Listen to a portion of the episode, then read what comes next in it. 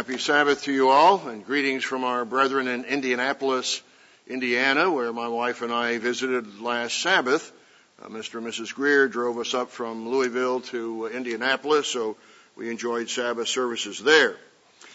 And, uh, of course, the first few days were very beautiful there. We actually had snow flurries on uh, the first holy day on our way to services at eleven o'clock, so that was rather exciting. Well, greetings to uh, all our guests and uh, all our brethren around the world.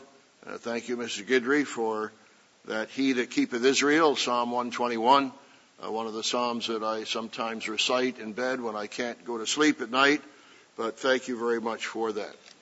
Uh, today is the fifth day of the Days of Unleavened Bread, and I hope you've been enjoying special unleavened treats throughout the week. Uh, someone had some egg and onion matzos at the office, and just very, very tasty. So I enjoyed those, and some gave, someone gave us some baklava or baklava, uh, which is also a very unleavened, tra- tasty treat.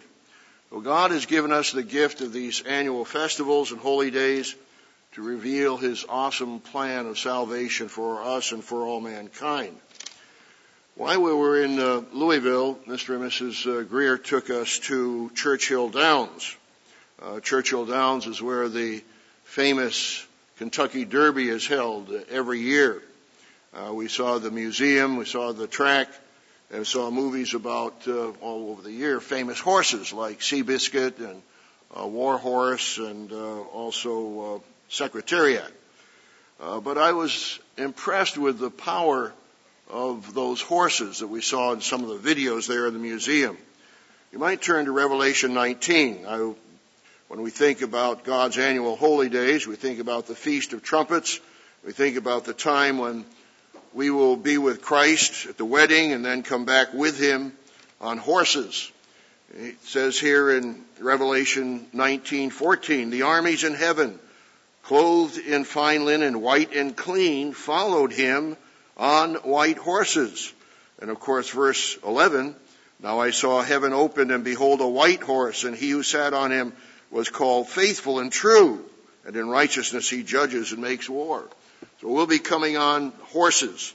I, I never liked to, to ride horses before, but um, I had a negative experience as a little boy when uh, this little colt didn't follow my directions, but anyway, on our honeymoon, my wife wanted to go horseback riding, so I uh, finally learned to enjoy horseback riding after a while.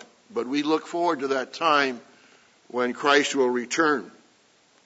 Last Sunday night, uh, baptized members observed the New Testament Passover, an annual memorial of our Savior's death and His sacrifice for all mankind. That was the Passover in thirty-one A D, when Jesus established the new covenant that we talked about two weeks ago. Matthew twenty-six, verse twenty-eight, He said, "For this is the blood of the new covenant, which is shed for many for the remission of sins." His blood was shed for your, your sins and my sins. His blood paid for our sins. We are now under the new covenant. We are pioneers of the new covenant. Last Monday night, we observed the night to be much observed. The Israelites went out on the night of the fifteenth of the first month in God's calendar under a full moon. Wednesday morning, April fifteenth, twenty fourteen. I'll mention the years in case the sermon is played in uh, two thousand fifteen. But on April fifteenth, twenty fourteen, there was also a full moon with a lunar eclipse. Uh, the greatest eclipse was to be about three forty-six a.m. Eastern Daylight Time, but the cloud cover uh, prevented direct sight for those of us in Kentucky. And by the way, uh, this first full lunar eclipse of the tetrad, the four lunar eclipse you know about, there will be uh, the next one, the Feast of Tabernacles, and then the next two, Um, the uh, night to be much observed two thousand fifteen and the Feast of Tabernacles two thousand fifteen, but this was the only one that was able to be seen in the north from the North American continent. However, you are still able to see that lunar eclipse in a one minute time lapse video uh, from the Griffith uh, Observatory just uh, Google the uh, lunar eclipse, or you can see a, a, a longer time lapse uh, video of the eclipse on the NASA site. So the moon did appear with a reddish hue, and God is giving the world hints of what is going to come with the sixth seal of Revelation. And that, of course, is not the sixth seal of Revelation, but God is giving us hints of it. In Egypt, on the fifteenth of the first month, the Israelites began their exodus under a full moon on the fifteenth of Nisan. The tenth plague had killed all the firstborn of the Egyptians and the firstborn of their livestock. The Egyptians then wanted the Israelites to leave Egypt. You want to turn to Exodus, the twelfth chapter. With all these plagues, the tenth plague now had taken place, the Egyptians wanted the Israelites to leave. The Israelites plundered the Egyptians during the daylight portion of the fourteenth of Nisan. In Exodus twelve, verse thirty-three. And the Egyptians urged the people that they might send them out of the land in haste, for they said, we shall all be dead. All of the firstborn were dead, and they felt that, well, maybe there will be more plagues, and we're all going to die. So the people took their dough before it was leavened, having their kneading bowls bound up in their clothes and their shoulders. Now the children of Israel had done according to the word of Moses. And they had asked from the Egyptians articles of silver, articles of gold, and clothing. Now your marginal reference here is Exodus three twenty-one. You check back there. God told Moses, yes, that was exactly what was going to happen. When he Moses was going to go back to Egypt to lead the people of Israel out of Egypt, this would happen. And the Eternal had given the people favor in the sight of the Egyptians, so that they granted them what they had requested. Thus they plundered the Egyptians. The children of Israel journeyed from Ramesses to Succoth, about six hundred thousand on foot, besides children. So here was a great multitude, estimated with uh, probably around three million that were there that time. So they plundered the Egyptians. That was the night to be much observed. That's the King James Version in Exodus twelve, verse forty-two. But here in the New King James Version, starting with verse forty, now the sojourn of the children of Israel who lived in Egypt was four hundred thirty years. They weren't in Egypt four hundred thirty years, but their sojourn was four hundred thirty years. On the very same day, it came to pass that all the armies of the Lord, of the Eternal, went out from the land of Egypt. I think it's the one of the uh, other translations, the New uh, Revised Standard Version, that said they went out in military order. It is a night of solemn observance to the Lord for bringing them out of the land of Egypt. For this is that night of the Eternal, a solemn observance for all the children of Israel throughout all their generations. And again, the New King, the King James Version is the night to be much observed. So they began their exodus from Ramesses. Now I've been there. Our World Tomorrow television crew was there in nineteen ninety-one, and uh, it's an archaeological site now called Tel el-Dab'a. They journeyed from there to Ram, from Ramesses to Succoth, where we also took video uh, when we were there in nineteen ninety-one, and that is a archaeological site called Tel El Mascuta.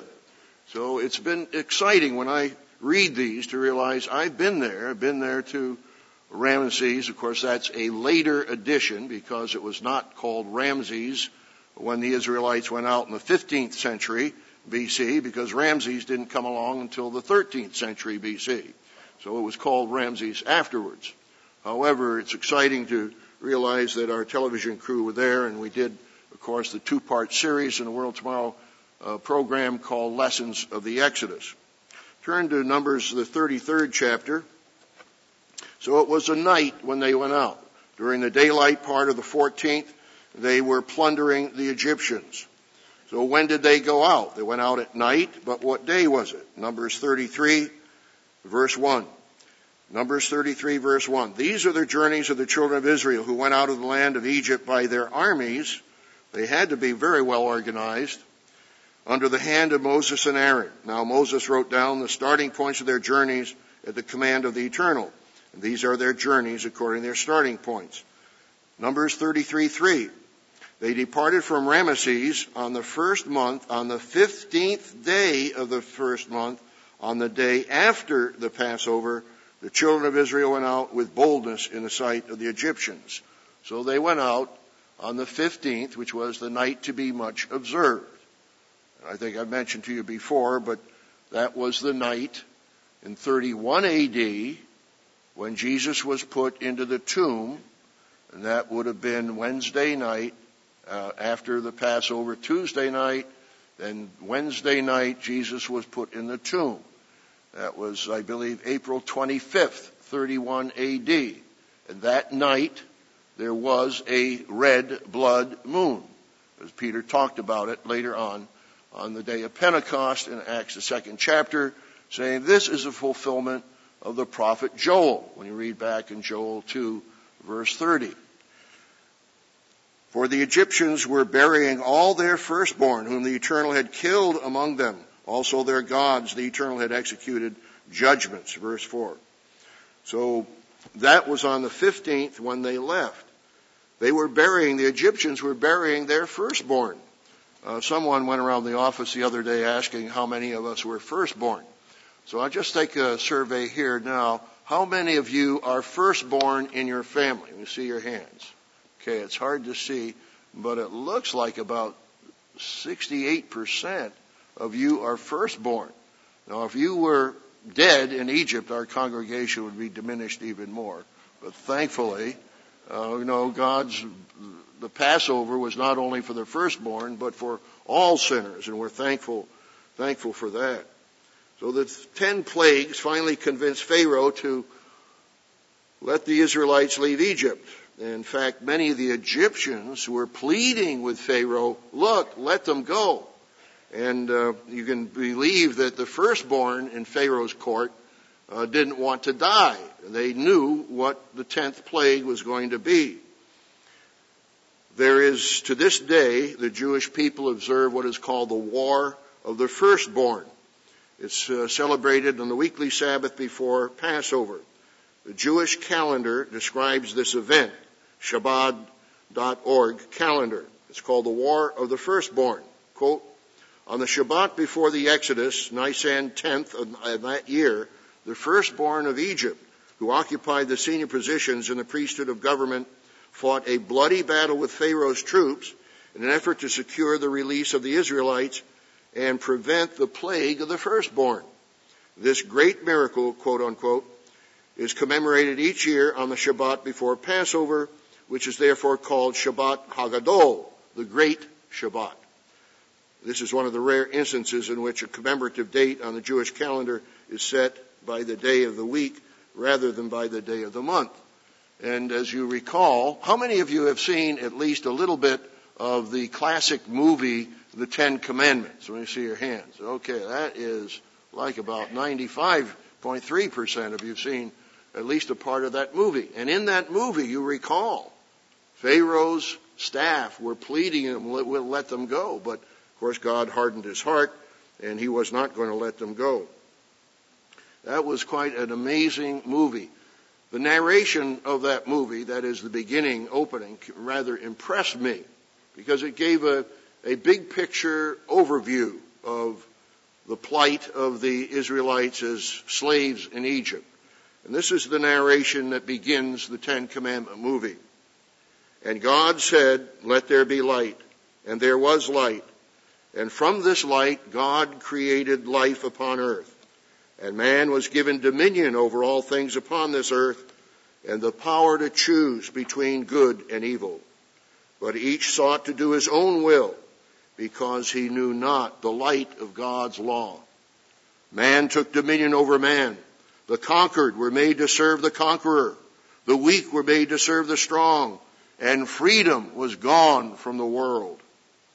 So did the Egyptians cause the children of Israel to serve with rigor, and their lives were made bitter with hard bondage.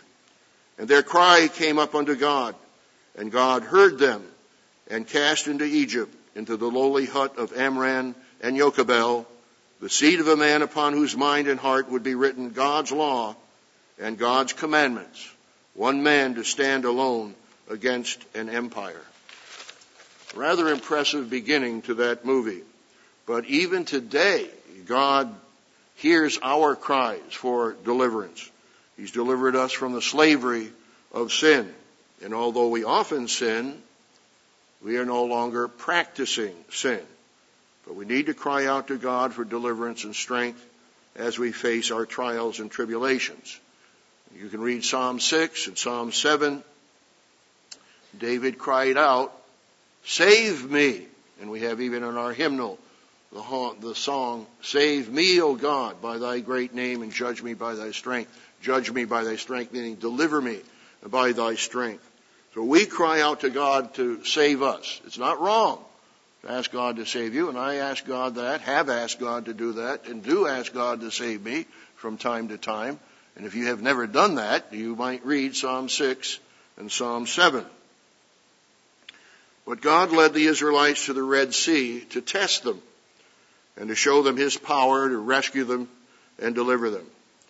God also gives us challenges so that we must learn to overcome our obstacles with God's help. He challenges us to overcome, that we'll grow in spiritual character and strength. One of the major lessons of the days of Olive and Bread is that we must overcome. We must practice overcome. We must be overcomers. Are you an overcomer? The title of the sermon today is The Way of Overcoming. God promised the Israelites a beautiful land of their own, the Promised Land. But how would they get there? There were three ways or routes into the Holy Land. We turn to Exodus, the thirteenth chapter, Exodus thirteen, verse seventeen. Exodus thirteen, verse seventeen. Then it came to pass, when Pharaoh had let the people go, that God did not lead them by way of the land of the Philistines. That was one of the routes. And if you take a look at some of your Bible maps, uh, you'll see that the way of the Philistines was along the Mediterranean. It was the fastest route into the Holy Land um, along the uh, coast. And the children of Israel went up by orderly ranks out of the land of Egypt. He did not lead them by the way of the land of the Philistines, although that was near, for God said, lest perhaps the people change their minds when they see war and return to Egypt. Verse eighteen. So God let the people around by the way of the wilderness of the Red Sea. So this was a different route. This is the wilderness route. And the children of Israel went up by orderly ranks out of the land of Egypt. There was one other, they began actually going towards a third route, which is called the Way of Shur, S H U R. That's mentioned here in Exodus fifteen, uh, verse twenty-two. Exodus fifteen and verse twenty-two. So Moses brought Israel from the Red Sea. Then they went out into the wilderness of Shur, and they went three days into the wilderness and found no water. Now the wilderness, the Way of Shur, was a mid-route across Sinai, uh, but they started in that route, but then God brought them down along the coastal area. So they were in the wilderness for that period of time. But notice here in Exodus, I want to get back here. I should have continued in Exodus thirteen. Sorry, let's go back to Exodus thirteen, starting with verse nineteen. And Moses took the bones of Joseph with him, for he had placed the children of Israel under a solemn oath, saying, God will surely visit you, and you shall carry up my bones from here with you. So they took their journey by from Succoth and camped in Etham at the edge of the wilderness. Now notice this, verse twenty-one. And the Eternal went before them by, a, by day in a pillar of cloud to lead the way, and by night in a pillar of fire to give them light, so as to go by day and night. He did not take away the pillar of cloud by day or the pillar of fire by night from before the people. So God was with them all the way. And who was in that pillar and that fire? Well, it was the one who became Jesus Christ. That God guided them all that way. They were reconciled to God. That is, they were death angel, or the angels of destruction, as it call, as it's called in the Psalms, passed over them. And today we have been reconciled. We've been justified by his blood as we go on our exodus. Let's turn to Romans, the fifth chapter. Romans, the fifth chapter. And again, the Protestant world just thinks that the whole plan of salvation is just what they would call the Lord's Supper or communion. But it was after supper, when you read through, as we read in the Passover service, and uh, Matthew and, and Luke, after supper, Jesus instituted the new symbols, that is the wine, the bread, and the wine for the new covenant symbols. Here in Romans, the fifth chapter, Romans five, starting verse eight, and uh, this is so encouraging for us personally. But God demonstrates his own love toward us in that while we were still sinners, Christ died for us. He didn't wait till we were righteous. Much more than having been justified by his blood, we shall be saved from wrath through him. So we have been justified. In the Bible study course, tomorrow's World Bible Study course, Mister John O'Gwynn has the seasons, the festival seasons, in three sections: justification, sanctification, and glorification. And this, of course, after the Passover, we have been justified. We have also been sanctified when we receive God's Holy Spirit. Much more, having been justified by his blood, we shall be saved from wrath through him. Verse ten, for if when we were enemies, think that we were enemies of God, we were reconciled to God through the death of his son, much more, having been reconciled, we shall be saved by his life. So we have received the reconciliation, and we rejoice in God, as it says in verse eleven. Not only that, but we also rejoice in God through our Lord Jesus Christ, through whom we have now received the reconciliation.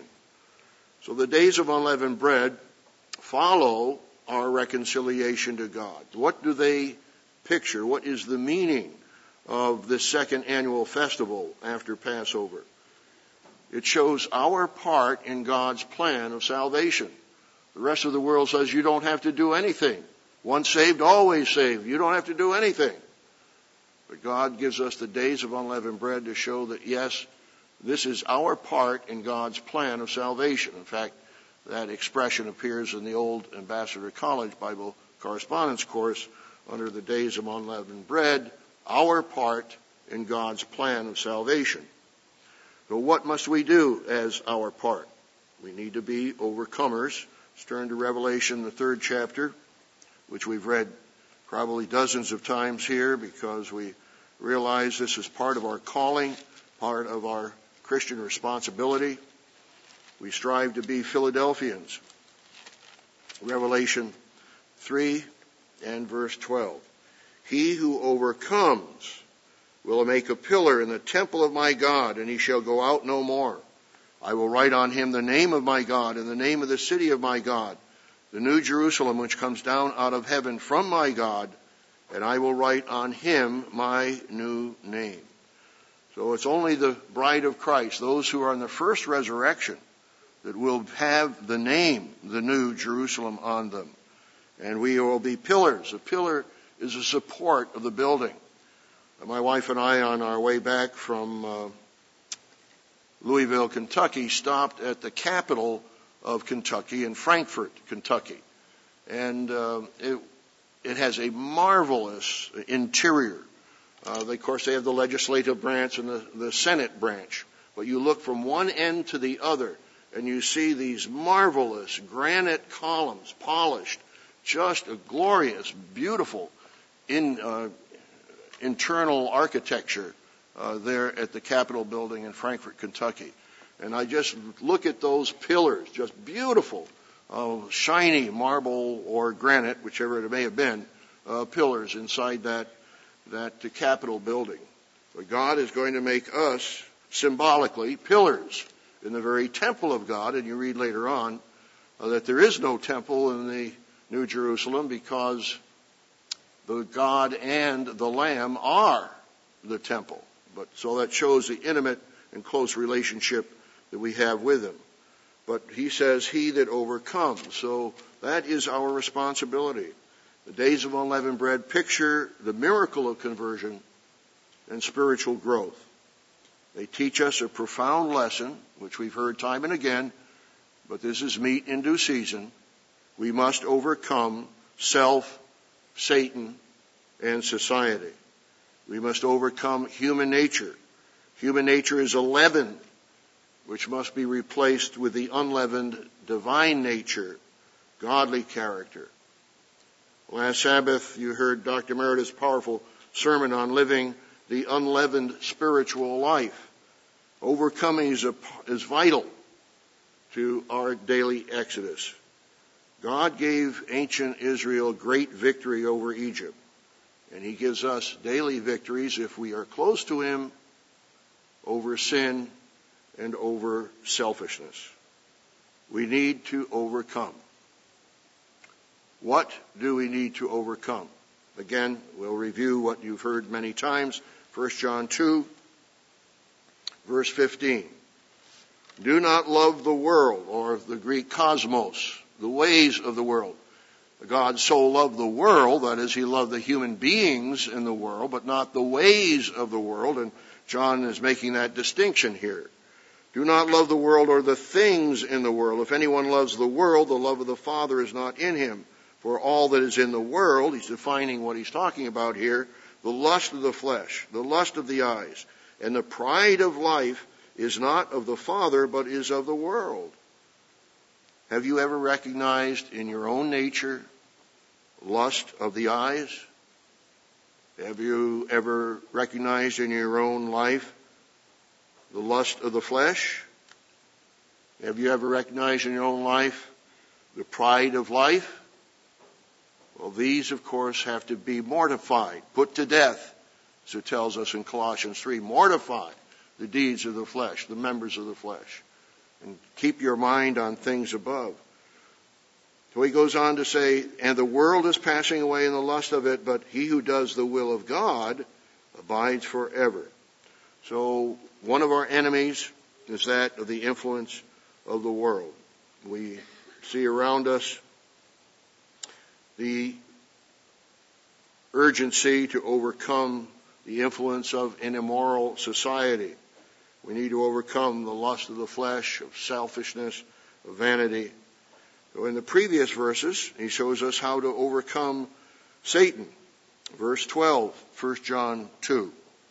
I write to you, little children, because your sins are forgiven. You for, are forgiven you for his name's sake. I write to you, fathers, because you have known him who is from the beginning. I write unto you, young men, because you have overcome the wicked one.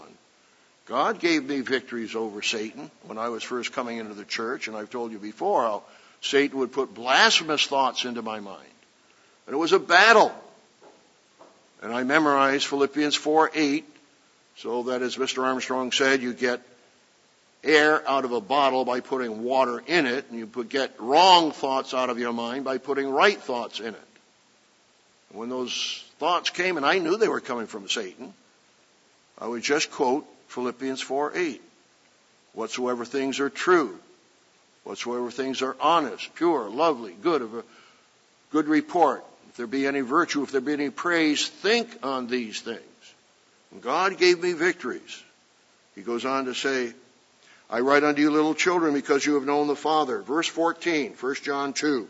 I have written to you, fathers, because you have known him who is from the beginning. I have written to you, young men, we can say young women as well, because you are strong. How are they strong? And the word of God abides in you, and you have overcome the wicked one. How vital it is that we are eating of Christ, as Doctor Meredith has emphasized so many times. The words that I speak unto you, they are spirit and they are life, Jesus said in John six sixty-three. And it's the Bible. We need to read it every day. It's a part of our thoughts, it's a part of our way of life, a part of our thinking. How did they overcome?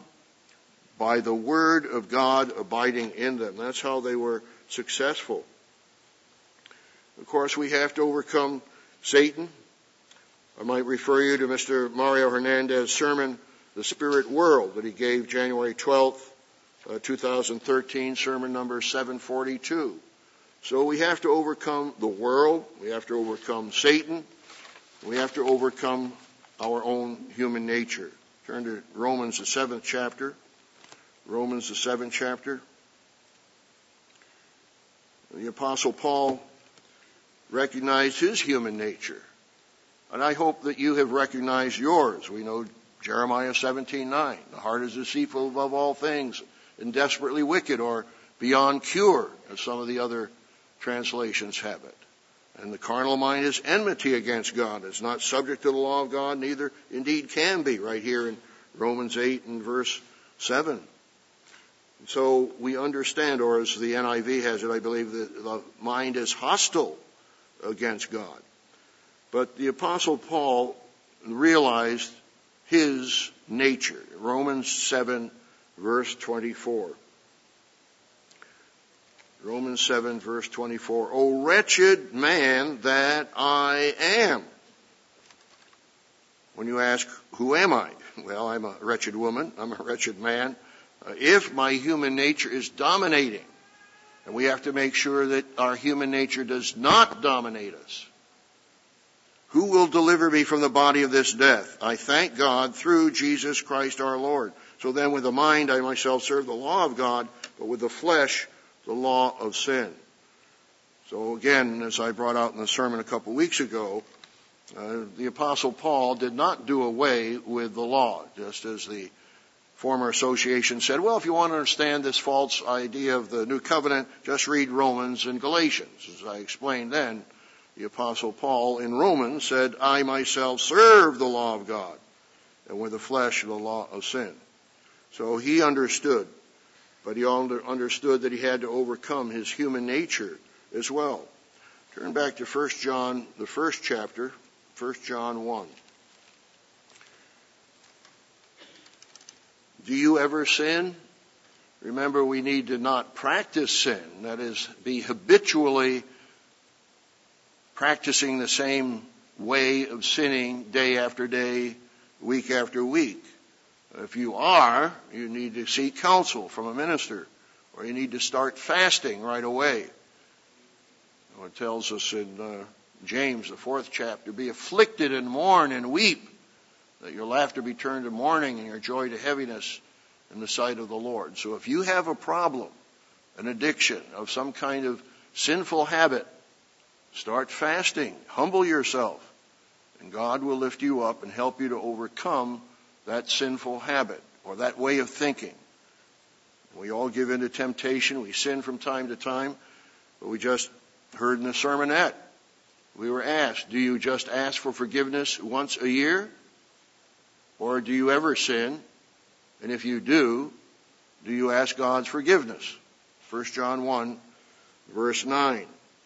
If we confess our sins, he is faithful and just to forgive us our sins and to cleanse us from all unrighteousness. If we say that we have not sinned, we make him a liar, and his word is not in us. But when was the last time you confessed a sin? We have to again face reality, acknowledge our sins, take responsibility for our actions, our thoughts, and our behaviors. But we must confess our sins. The Christian life is exemplified by continually coming before God's throne of grace. And we thank him for his forgiveness. We thank him for the blood of Christ. Verse seven. In verse seven of First John one, but if we walk in the light as he is in the light, God's word is light, we have fellowship with one another. We have that unity we heard about in the sermonette. And the blood of Jesus Christ, his Son, cleanses us from all sin. So what do we need to overcome? We need to overcome sin, self, Satan, and society. And those are formidable enemies. Why must we overcome? We've seen our three enemies because Christ tells us to. We just read in Revelation, the third chapter, that the overcomers, the Philadelphian overcomers, will be pillars in the temple of God. But he also tells the other six churches that they must be overcomers as well. Seven times in Revelation two and three. He that overcomes is going to be blessed with eternal life and being in God's kingdom. So again, the days of unleavened bread show our part in God's plan of salvation. Remember, we are told to do something. Let's turn back to Leviticus, the twenty-third chapter. Leviticus twenty-three. Mister League mentions the uh, last day of unleavened bread, cited here in Leviticus, the twenty-third chapter. And thank you, Mister League, for reminding me of my ordination as evangelist thirty years ago, uh, this feast. I was ordained as a preaching elder uh, forty-nine years ago this coming May. So anyway, thank you for that uh, memorial. Yes, uh, you you are you are uh, in my gracious sight. Thank you, Mister League. Uh, Leviticus twenty-three. And uh, we start here in, of course, verse four. These are the feasts of the eternal, holy convocations which you shall proclaim in their appointed times. We are proclaiming it right now. On the fourteenth day of the first month at twilight is the Lord's Passover. The fifteenth day is the feast of unleavened bread to the Lord. Seven days you must eat unleavened bread. So again, I just uh, enjoy all those special treats. My wife, uh, you know, uh, used to, uh, I have to remind her that, um, cook unleavened pancakes. And they were just absolutely delicious. So uh, I have to get back to that. You must eat unleavened bread. On the first day you shall have a holy convocation. And then you shall offer an offering for seven days. The seventh day, end of verse eight, shall be a holy convocation. You shall do no customary work in it. So we have those two holy days for the second festival of God's annual plan of salvation. Let's go to First Corinthians, the fifth chapter. What does leaven symbolize? Well, we know in one case it symbolizes the kingdom of God. So God says it's like a little leaven that leavens the whole lump. But here, God uses leaven as a symbol of sin. First Corinthians, the fifth chapter, starting with verse six. Your glorying is not good. Do you not know that a little leaven leavens the whole lump? What was their problem? In verse two, they were puffed up. They were glorying in their modern tolerance of sin. That's what we see all around us today. Those who are approving same-sex marriage, they maybe have a heterosexual marriage, but they're approving what God calls an abomination. And so he's saying right here, you are puffed up. They had the wrong kind of tolerance. They tolerate, tolerated evil, and have not rather mourned that he who has done this deed might be taken from among you.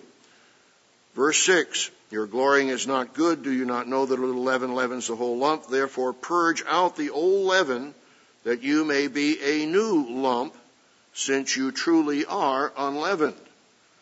How were they unleavened? Were they unleavened spiritually? No, we just read in verse two, they were puffed up. So they were unleavened physically, but they were not unleavened spiritually. For indeed Christ our Passover was sacrificed for us. Therefore, let us keep the feast.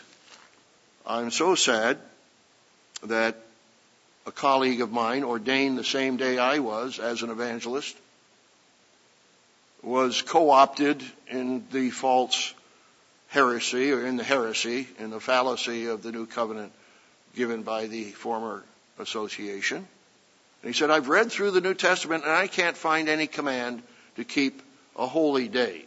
What? I hope he didn't know what he was talking about, but here is a command to a Gentile church to keep one of the annual festival holy days. Let us keep the feast. And this is a Gentile church, a Corinth church. You have clear commands in the Bible in the New Testament. Be keeping God's annual festivals. Let us keep the feast not with old leaven, nor with the leaven of malice and wickedness. So what does leaven symbolize? It symbolizes sin and our human nature, but with the unleavened bread of sincerity and truth. So here we find that unleavened bread symbolizes God's nature, divine nature, sincerity, and truth. What is truth? John seventeen seventeen, thy word is truth. And I hope, uh, by the way, that you have read our current Tomorrow's World magazine emphasizing truth. Here we are, eating the unleavened bread of sincerity and truth. And I hope that you've studied on the subject of truth. This is Who Has the Truth, the uh, cover. Open Doors for the Gospel. Doctor Meredith's uh, article, Why Don't Most Churches Preach the Truth?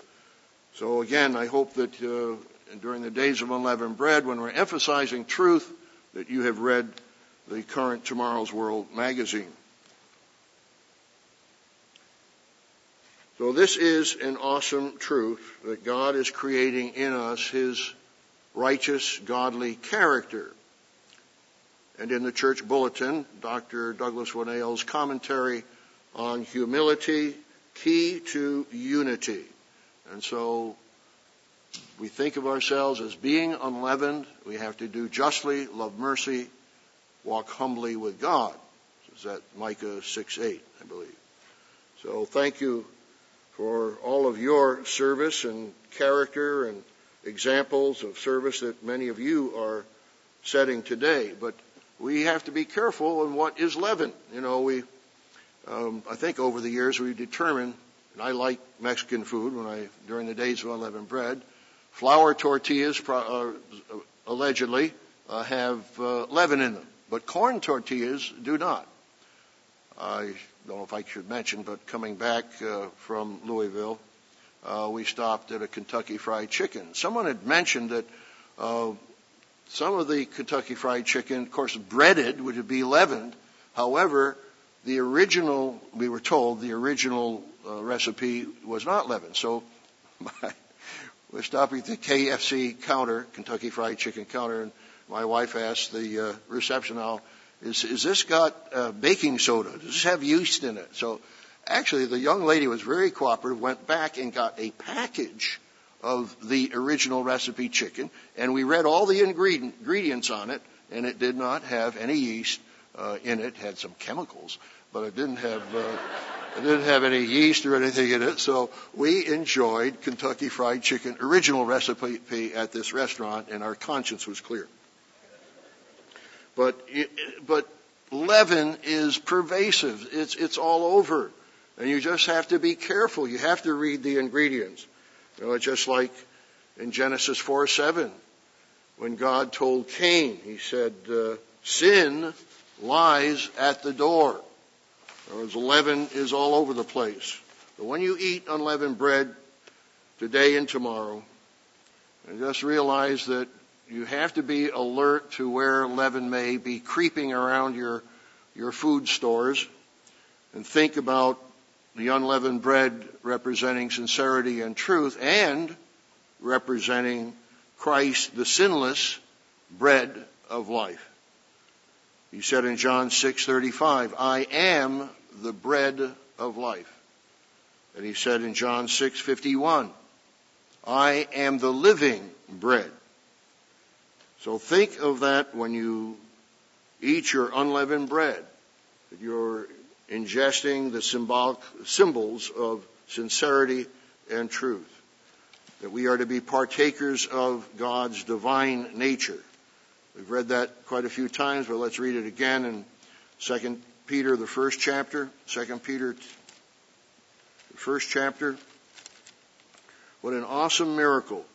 And here the world is tomorrow, keeping a day named after a pagan fertility goddess.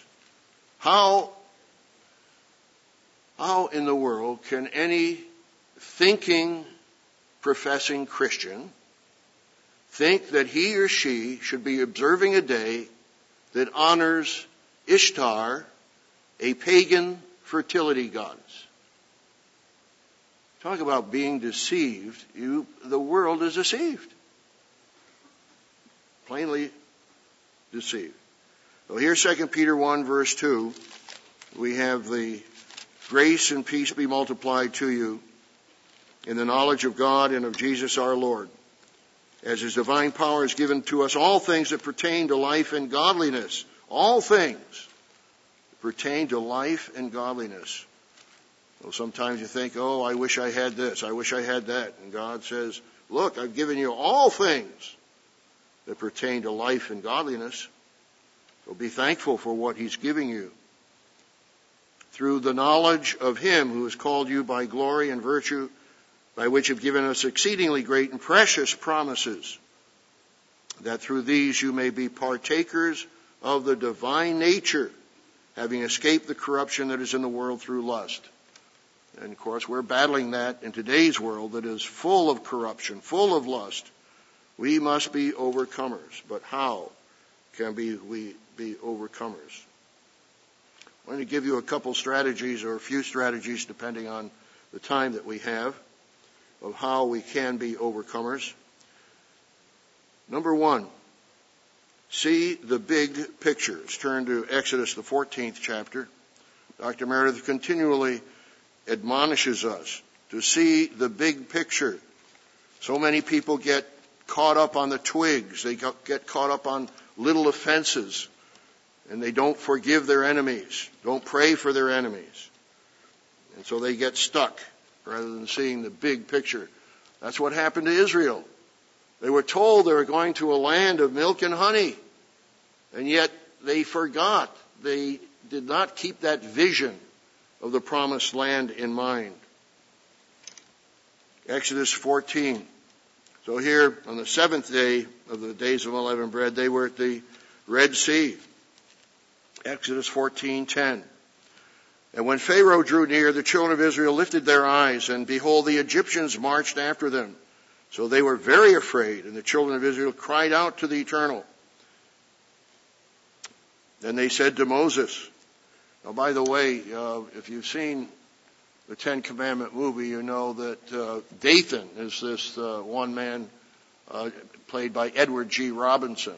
And, uh, of course, when you read back about the, the rebellion of Dathan and Abiram, so Dathan is, is the bad guy in here, and, and uh, he actually uses these words uh, in the movie, The Ten Commandments. So then they said to Moses, because there were no graves in Egypt, have you taken us away to die in the wilderness? Why have you dealt so with us to bring us up out of Egypt? Is this not the word that we told you in Egypt, saying, let us alone that we may serve the Egyptians? For it had been better for us to serve the Egyptians than that we should die in the wilderness.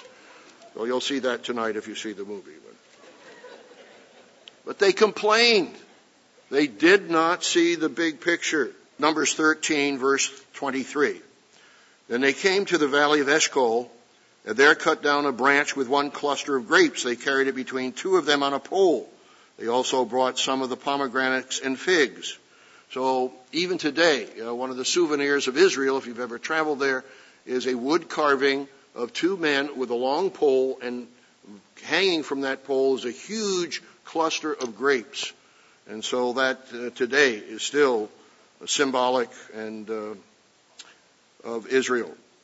So they came back from returning from spying out the land after forty days. And, of course, they complained. They said that the cities are fortified and very large. Verse twenty-eight, moreover, we saw the descendants of Anak, the Amalekites, dwell in the south, the Hittites, the Jebusites, the Amorites, dwell in the mountains, and the Canaanites dwell by the sea and along the banks. But notice verse thirty. Are you a Caleb? We all need to have Caleb's attitude in our walk, in our travel, in the way of overcoming. Verse thirty, Numbers thirteen. Then Caleb quieted the people before Moses and said, let us go up at once and take possession, for we are well able to overcome it. If you don't have that marked in your Bible, you may want to highlight that. We are well able to overcome it. But the men who had gone up with him said, no, we're not able to do that. And they would complain, chapter fourteen, they were saying, uh, verse two, they complained against Moses and Aaron, and the whole congregation said to them, if only we had died in the land of Egypt. Oh, if we had died in the wilderness. And so they said, well, you're going to get your wish. And, and, and the, the Eternal said to Moses, how long will these people reject me? Verse twenty-seven of uh, Numbers fourteen, verse twenty-seven. How long shall I bear with this evil congregation who complain against me, says the Eternal to Moses. I have heard the complaints which the children of Israel make against me. And so they were then condemned for forty years in the wilderness, and all who were numbered, verse twenty-nine, according to your entire number, from twenty years old and above, except Caleb and Joshua, you shall by no means enter the land which I swore I would make for you to dwell. So they were walking into a land of milk and honey, but those complainers were to die in the wilderness. Turn back to Philippians, the second chapter. We need to always keep our eyes on the goal. And they did not. They complained about little things. And they didn't trust God, even though he'd given them miracle after miracle. Philippians, the second chapter, verse fourteen. And I'm sure our children all know this verse by heart. Do all things without complaining and disputing, that you may become blameless and harmless children of God without fault in the midst of a crooked and perverse generation, among whom you shine as lights in this world, holding fast the word of life, so that I may rejoice in the day of Christ that I have not run in vain or labored. Have any of you adults complained about anything this past week? Have any of you children complained to your parents about anything this week? Philippians two fourteen, do all things without complaining and disputing. The King James Version has do all things without murmurings and disputing. The N I V, do everything without grumbling or arguing. The N R S V, do all things without murmuring and arguing. So we need to make sure that we are not complainers. Now, I, my wife and I attended the uh, Kingston Days of Unleavened Bread uh, area in uh, New York. One time, Mister Jonathan McNair hosts that every year. And uh, one of the cabins where some of the people were staying had freezing cold water. They couldn't take uh, showers. And so some were describing the problem, some were complaining. And I said, now, told everyone that there's a difference between complaining and describing the problem. If you can accurately describe the problem without complaining and strive to find a solution, that's the distinction. You'll say, oh, you know, all those managers here at uh, Kingston Plantation, oh, you know, no, they didn't do that.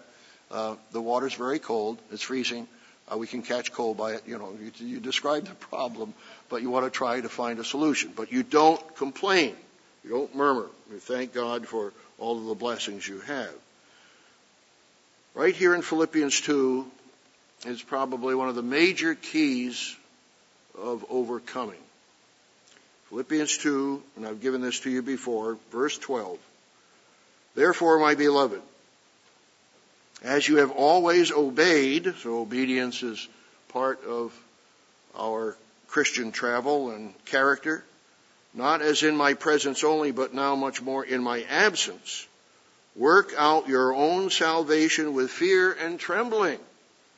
Now, the once saved, always saved people would have a little problem with that, with fear and trembling, because you must again acknowledge who you are and what you are. When you realize, just as Job finally, in comparing himself, that is, God showed him the greatness of his creation, of the whales, the ostriches, the animal life, the natural um, weather patterns. And uh, he, God said, Job, where were you when I laid the foundations of the earth? Job began to see who he was. that he was nothing compared to God. And it's uh,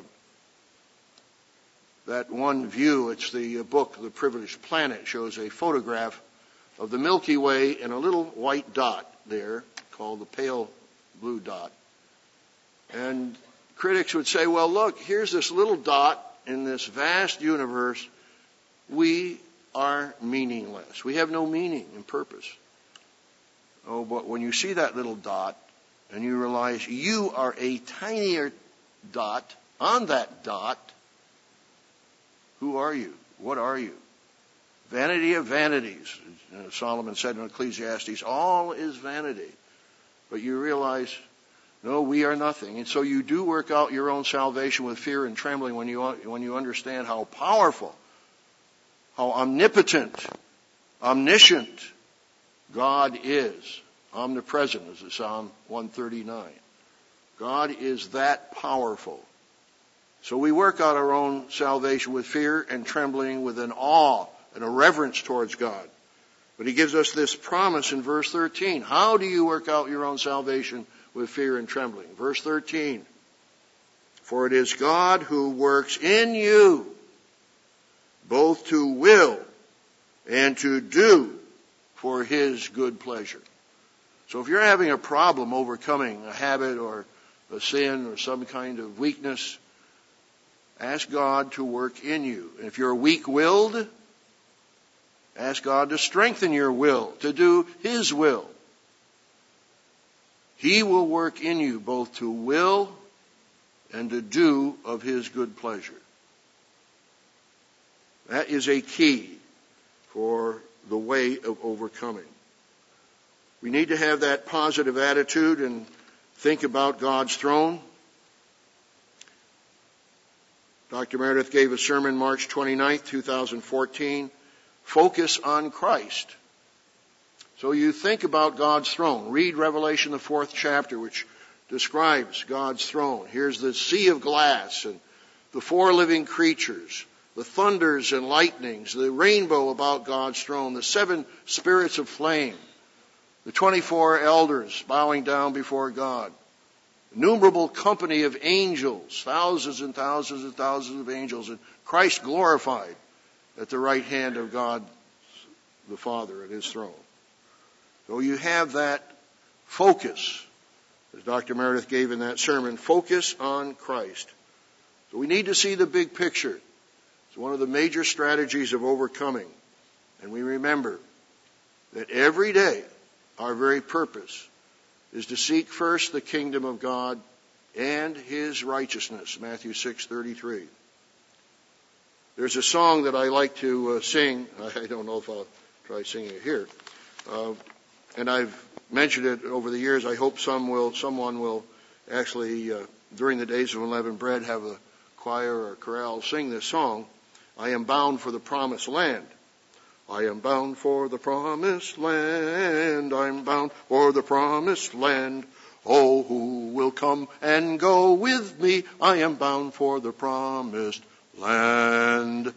So have you ever heard that song? Oh, you've heard that song. I've been singing that throughout this Days of Unleavened Bread. Why? It gives you the focus, the big picture, the goal, and the enthusiasm, the positive attitude. I am bound for the promised land. I'm bound for God's kingdom. I want to go there. There are various verses here. On Jordan's stormy banks I stand and cast a wishful eye to Canaan's fair and happy land where my possessions lie. And then the refrain, I am bound for the promised land. Oh, the transporting, rapturous scene that rises to my sight, sweet fields arrayed in living green and rivers of delight. Then another verse. Their generous fruits that never fail on trees immortal grow, their rocks and hills and brooks and vales with milk and honey flow. I am bound for the promised land. Oh, who will come and go with me? I'm bound for the promised land. Well, all of us, brethren, are bound for the kingdom of God, and we need to have that enthusiasm as well. But will you be distracted from that goal? We have to be very careful not to be distracted from the goal that God gives us in the coming months and years ahead. Will you lose sight of the big picture? Strategy number one, on your journey for overcoming, the way of overcoming, is to see the big picture. Number two is to plan ahead. Because if you don't plan ahead, you don't have the vision of where you're going. Proverbs twenty-two and verse three. Proverbs twenty-two and verse three.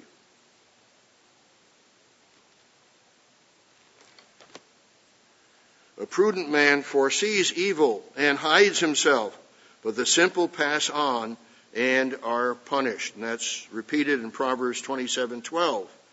So you have a calendar. You understand that Monday will be the seventh day of the days of unleavened bread. I hope you have on your calendar Pentecost for two thousand fourteen as being Sunday, June eighth. The Feast of Trumpets on September twenty-fifth. The Day of Atonement on a weekly Sabbath, October fourth. The Feast of Tabernacles begins October ninth, that is uh, the night before. And if you haven't registered for the Feast of Tabernacles yet uh, for two thousand fourteen, please be sure to do so. And then we have other activities. Memorial Day weekend, we have the Singles Activity uh, weekend here in Charlotte, uh, the Creation weekend in Cincinnati, where my wife and I will be going.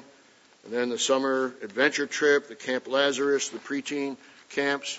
We need to plan ahead, but you have to acknowledge God in which way should I go. Sometimes we have choices to make. Proverbs, the third chapter, Proverbs three. We need to trust in God. In fact, even some of the Kentucky uh, license plate had, "We trust in God." It was very encouraging to see that on some of the Kentucky license plates. Proverbs three, verse five, trust in the eternal with all your heart and lean not on your own understanding. In all your ways acknowledge him and he shall direct your paths. Sometimes what we want, the road is blocked and we have to take another route. And we think about Romans eight twenty-eight, that all things work together for good to those who love God, to those who are the called according to his purpose. Because sometimes what we want doesn't work out, but God's going to give you something else in the meantime, or if you make sure that you look for another way that he's, you're looking for his will to be done. And you set goals. I hope that, you know, and maybe in January you set goals, but here in God's beginning of the calendar, sacred calendar, uh, you're setting goals for a year from now, two years from now. Uh, Doctor Meredith has very good vision in terms of planning for the church. He plans ahead for two or three years. And I know years ago he told me, well, Dick, he said, uh, when we were pastoring and moving from Pasadena to, to uh, Houston, he said, well, Dick, um, about two or three years from now, uh, you'll be out here. We'll probably want you out here in San Diego. And two and a half years later, I was out in San Diego. He was able to plan and have that vision ahead. So try to do that if you can. Uh, people make resolutions, of course, year, New Year's resolutions, and uh, they don't uh, subscribe to them or follow up on them. Calvin and Hobbes uh, always uh, have an illustration of New Year's resolutions, and I've probably shared this with you before, but Calvin is the precocious little boy, and uh, Hobbes is the tiger who's always his friend, Uh, sitting with him, and they're going down on a sled on a snowy day, and they're going down the hill. And Calvin looks back at Hobbes and says, everybody makes the wrong kind of New Year's resolutions. All they do is promise to stop bad habits and start good habits. Now, I hope that we don't just make New Year's resolutions. This is a way of life. It's a way of overcoming. We want to stop bad habits and start good habits. But this is what New Year's resolution people do. And so the tiger says to Calvin, what's wrong with that? And Calvin says, they're still going down the hill. It's not enough to change a few little habits. Everybody I know needs a complete personality overhaul. So you get the idea of, of how Calvin says, uh, everyone I know has got to be changed completely. So they go off the cliff, and they're flying off the cliff um, with their sled into a pool of water. And Calvin says, that's why I'll be spending the remaining days of this year telling people what, what I hate about them and how they should change. So they're climbing up out of the water, and the tiger, uh, Hobb, says to uh, Calvin, some of us would be happy to reciprocate. But uh, Calvin says, sorry, my New Year's resolution is not to change a bit. And that is the way the world is. But God's people are resolved to change and be transformed into the very character, mind, and image of Christ. Romans eight twenty-nine. We are transformed into the very character and image and mind of Christ. So we have to be resolved. We need to set goals for the coming year and make sure that we're changing. We have other goals, musical, social, environmental, educational goals. We'll capture, recapture true values throughout twenty thirteen, and that is, of course, the motto of Living University. We may have even professional goals. But we need to be diligent in our work as Christians.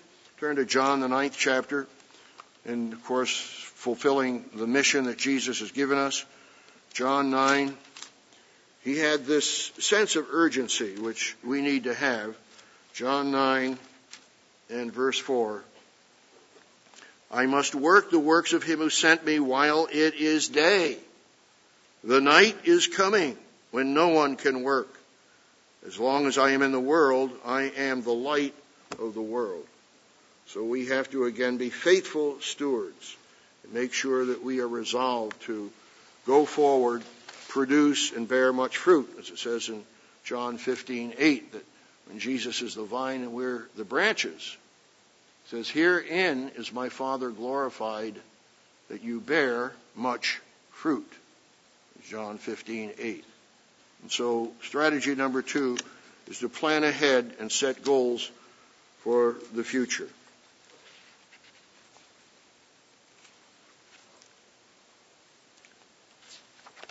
I'll just give you one more. Number three is to remember your spiritual identity. Who are you? Second Corinthians, the sixth chapter, if you'll turn there.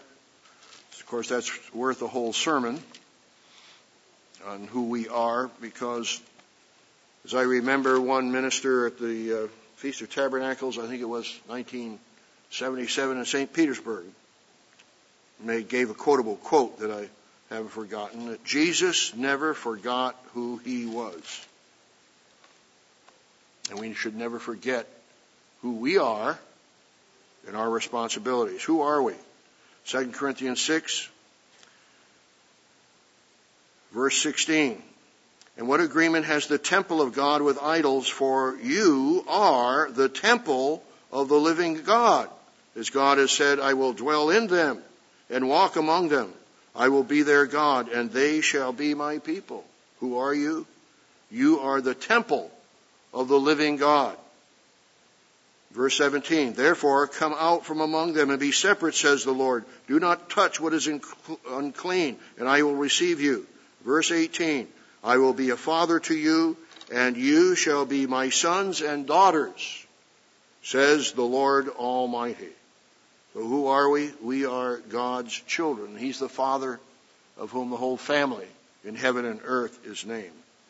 We are branches of the vine, John fifteen. We are ambassadors for Christ. We are servants of Christ. We are the saints of God. And of course, we are one bread, as we heard in the sermonette. And we're pioneers of the new covenant. But we need to keep working while it is day, because night comes when there is no time to work. So, brethren, we have a, an awesome privilege of being members of the body of Christ. It tells us in First Corinthians twelve, by one Spirit we've been baptized into one body. We are members of his body, and we must grow in the unleavened qualities of mercy, of love toward one another, of commitment and dedication and determination to make it to the promised land, to the kingdom of God. In spite of obstacles, Caleb told the people, we are well able to overcome it. Well, let's travel our daily exodus with faith and confidence, maintaining an attitude of repentance, confessing our sins, willing to take correction, willing to learn, maintaining a teachable attitude. In the years ahead, we will face perilous times. The Apostle Paul prophesied of that in Second Timothy, the third chapter, and yet we are all kings and priests in training. God gives us the abundant life through Christ, John ten and verse ten. So we need to see the big picture. We need to plan ahead. We need to remember our spiritual identity. Mister Herbert Armstrong, in his last letter of January tenth, nineteen eighty-six, wrote this regarding God's work on earth. Quote, "It is the work of the living Creator God. You are supporting this work of God, and it is the great God who will pour out his blessings on you for your generosity. Continue to sacrifice through nineteen eighty-six to finish the commission God has given his church. The greatest work lies yet ahead." And we are involved in that greatest work. And I hope that you have read the editorial in the Tomorrow's World magazine titled Open Doors for the Gospel, that we're now going to Russia, going to Hong Kong, to South America. We're going even in our semi-annual offer that we have coming up. We'll have uh, subtitling for Spanish and French as well as English. Uh, these open doors we have, of course, on B E T Wednesday morning, seven thirty, uh, W G N. So, brethren, let's again be praying for the work, see the big picture, and to fulfill the work. Mister Armstrong said, "The greatest work lies yet ahead." Christ confirmed that in John four, verse thirty-five. "Say not you that there are four months, and then comes the harvest? Behold, I say unto you, lift up your eyes, and look on the fields, for they are white already to harvest." Never before in the history of the church, writes Mister Armstrong, has it been possible to reap so great a harvest. It has only been made possible through modern technology, beginning with the printing press, radio, television, and rapid mass transit and mass communication. I personally have seen nearly all of these technological advances in my lifetime, starting in the last century through the horse and buggy age to the current space age. Let's turn to Revelation, the twenty-first chapter, Revelation twenty-one. As we learn the lessons of Passover and the days of unleavened bread, as we look forward to Pentecost, let's grow in the grace and knowledge of Christ. Let's rejoice in the power that God gives us through his Spirit. Revelation twenty-one and verse seven. "He who overcomes shall inherit all things. I will be his God, and he will be my people." We must travel the way of overcoming with confidence and with faith. John sixteen thirty-three, Jesus said, "In the world you will have tribulation, but be of good cheer, I have overcome the world." So when you're feeling helpless, remember that Christ has overcome the world. Remember that the Israelites had the pillar of cloud by day and the pillar of fire by night, but we have the living Christ to guide us continually in our daily exodus. And through Christ we can do all things. Philippians four thirteen, "I can do all things through Christ who strengthens me." We must be overcomers. We've been called the church of the forgiven. But pray, brethren, that we can be the faithful church of the overcomers as well. Pray for one another as brothers and sisters in Christ. So let's do the work, fulfill the Great Commission, and be the overcomers that will be with our Father and Savior for all eternity.